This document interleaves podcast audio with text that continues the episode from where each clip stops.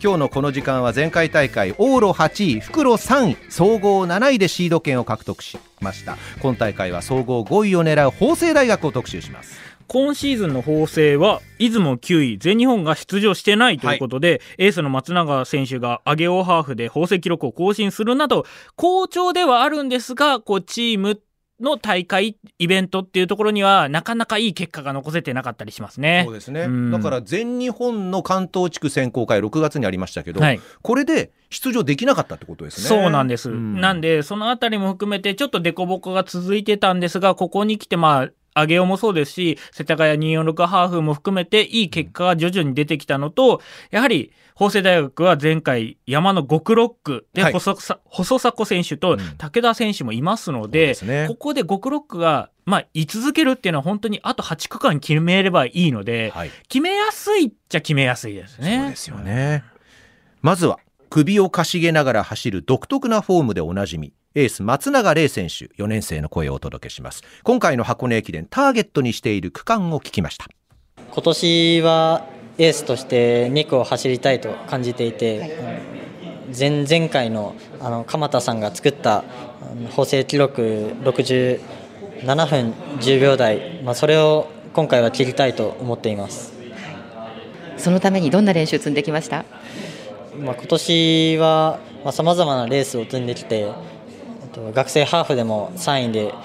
ユニバーシティゲームズを決めてそのユニバーシティゲームズでも、まあ、やっぱり海外の選手だったり日本人選手だったりそういった周りの意識だったりあの環境を自分に取り入れることができて、まあ、また4年生としてチームを引っ張っていく立場でもあるので、まあ、そういったことを共有しながらあの自分にもプラスに取り入れていると思います。法政大学のエース4年松永選手に小川真由美アナウンサーがマイクを向けました。松永選手一生懸命走るとですね首にこう首左に傾けたり、うん、こうねいろいろこう首が定まんない感じが。両方のパターンがありますね。ありますね。ただやはり箱根駅伝を経験したことによってこうなんですかね一皮むけたというかエースとしての自覚がここまで法政記録を残すぐらい、あの成長させてくれてると思うのでやはりそういったところで何か一つきっかけがつかむとすごいいいなと思いますね。そうですね、うん。去年1区任されて松永選手、はい、えーと、確か6号橋の上でちょっと遅れかけたんだけど、はい、その後盛り返して区間3位だったんですよね。そうなんですよなのでそういったところで切り替える能力、うん、もう本当であればずるずるいってしまうところをもう一回踏ん張ろうって言ってポジティブなマインドに変えられるのはやっぱ松永選手の強さですよ。うそうですね。国会2区を走る可能性が高いという松永選手でした。続いて法政大学を指揮して11年目になるんですね。坪田智夫監督のインタビューです。今年チームを襲った辛く悲しい出来事出来事についても含めて小川真由美アナウンサーが坪田監督にお話を伺いました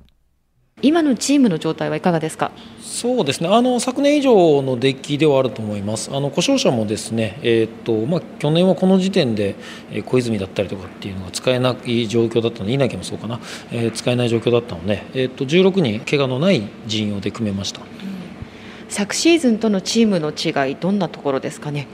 そうですねあの昨年以上に、えっと、経験も豊富なあの陣容なのかなというところで三大駅伝、まあ、出雲、全日本、箱根とですね3つの駅伝経験しているメンバーが、えーまあ、99回大会、98回大会、えー、と走っている選手が多いのでそういった意味ではあの経験豊富な陣容になっていると考えてます。はい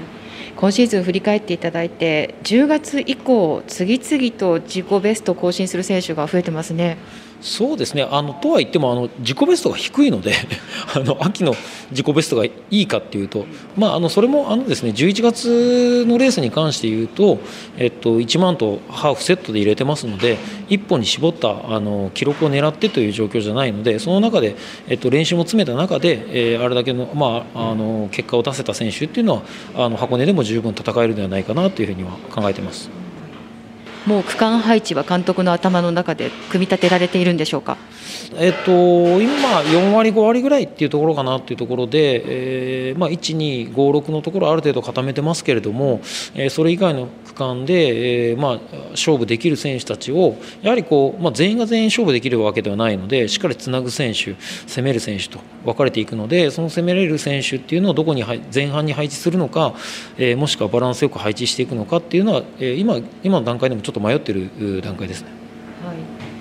特殊区間の5区6区についてはいかがですか？そうですね。あの経験豊富というかですね、まあ、あの過去2大会走った細迫上りの細迫、えー、また、えっと、5区に関しては、えー、高橋一茶というのが、えー、おそらく細迫と同様の走りができると思います、えー、と昨年も、えー、非常に、えー、と最後まで迷った区間というのは5区でした、えー、そこの中で、えーまあ、今年もですね2人とも非常に現時点で状態いいですので、えー、おそらくこの29日以降この2人に関してはどちらを、えー、投入するのかというのは、えー、迷うところかなと思ってます。で6区に関しては基本的には武田というふうに考えてますが、えーまあ、それ以外の、まあ、武田もですね、えー、この1年間ですね、えー、平地の区間でも十分勝負できる、えー、選手に成長してくれましたので、えーまあ、往路の主要区間で投入する袋の主要区間で投入するというのも一つのオプションなのかなと思ってますし、えーまあ、下りの、えー、こう三段も、まあ、武田というところまでいきませんけれどどもある程度、え、つないでいける下りの準備ができましたので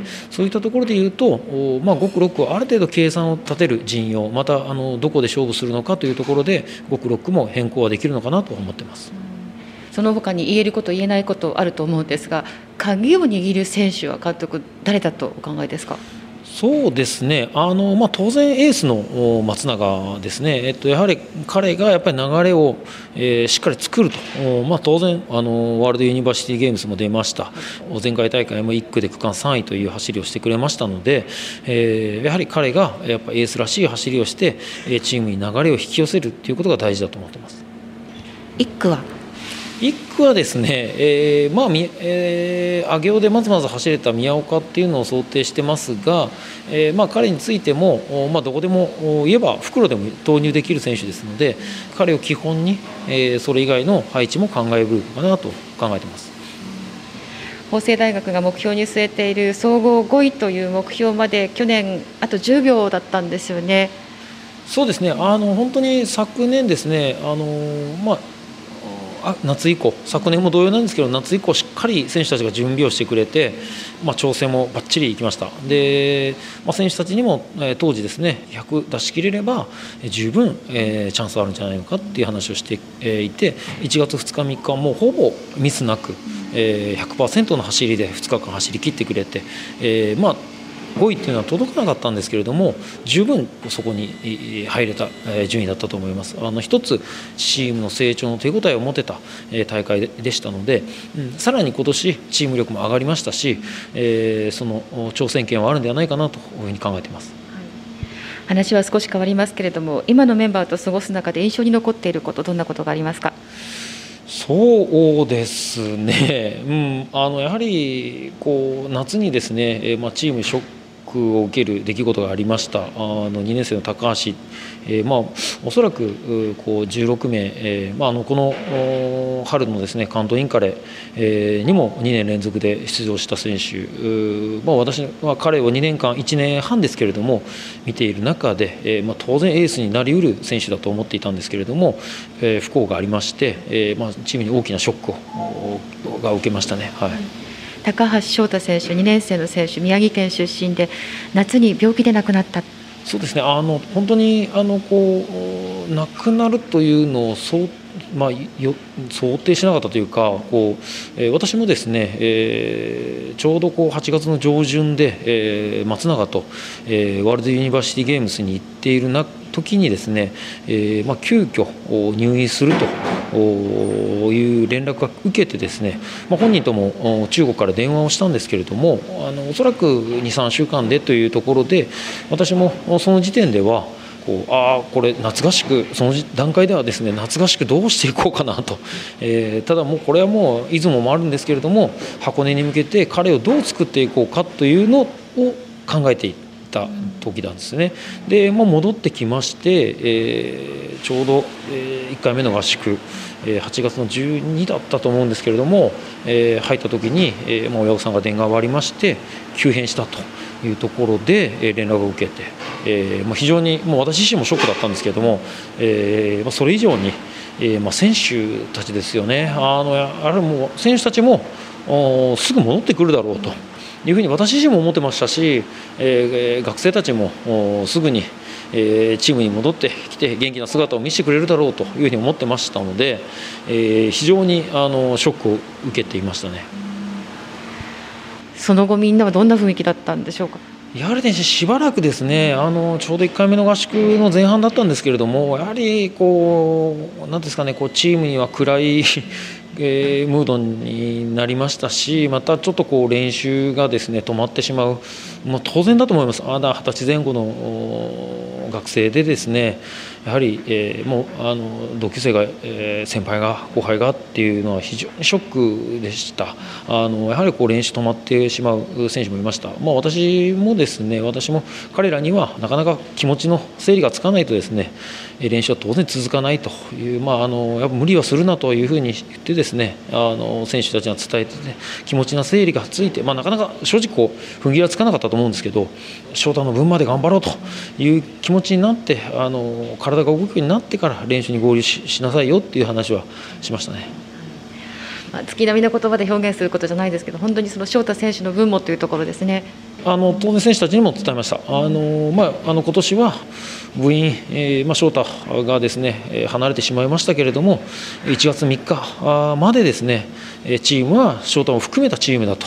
いうふうに、え彼らにも伝えましたしやっぱり彼らもですねその気持ちは持ってですね一人一人持ってですね、えこの100回、えというのを走り切ってくれるんではないかなと思ってます。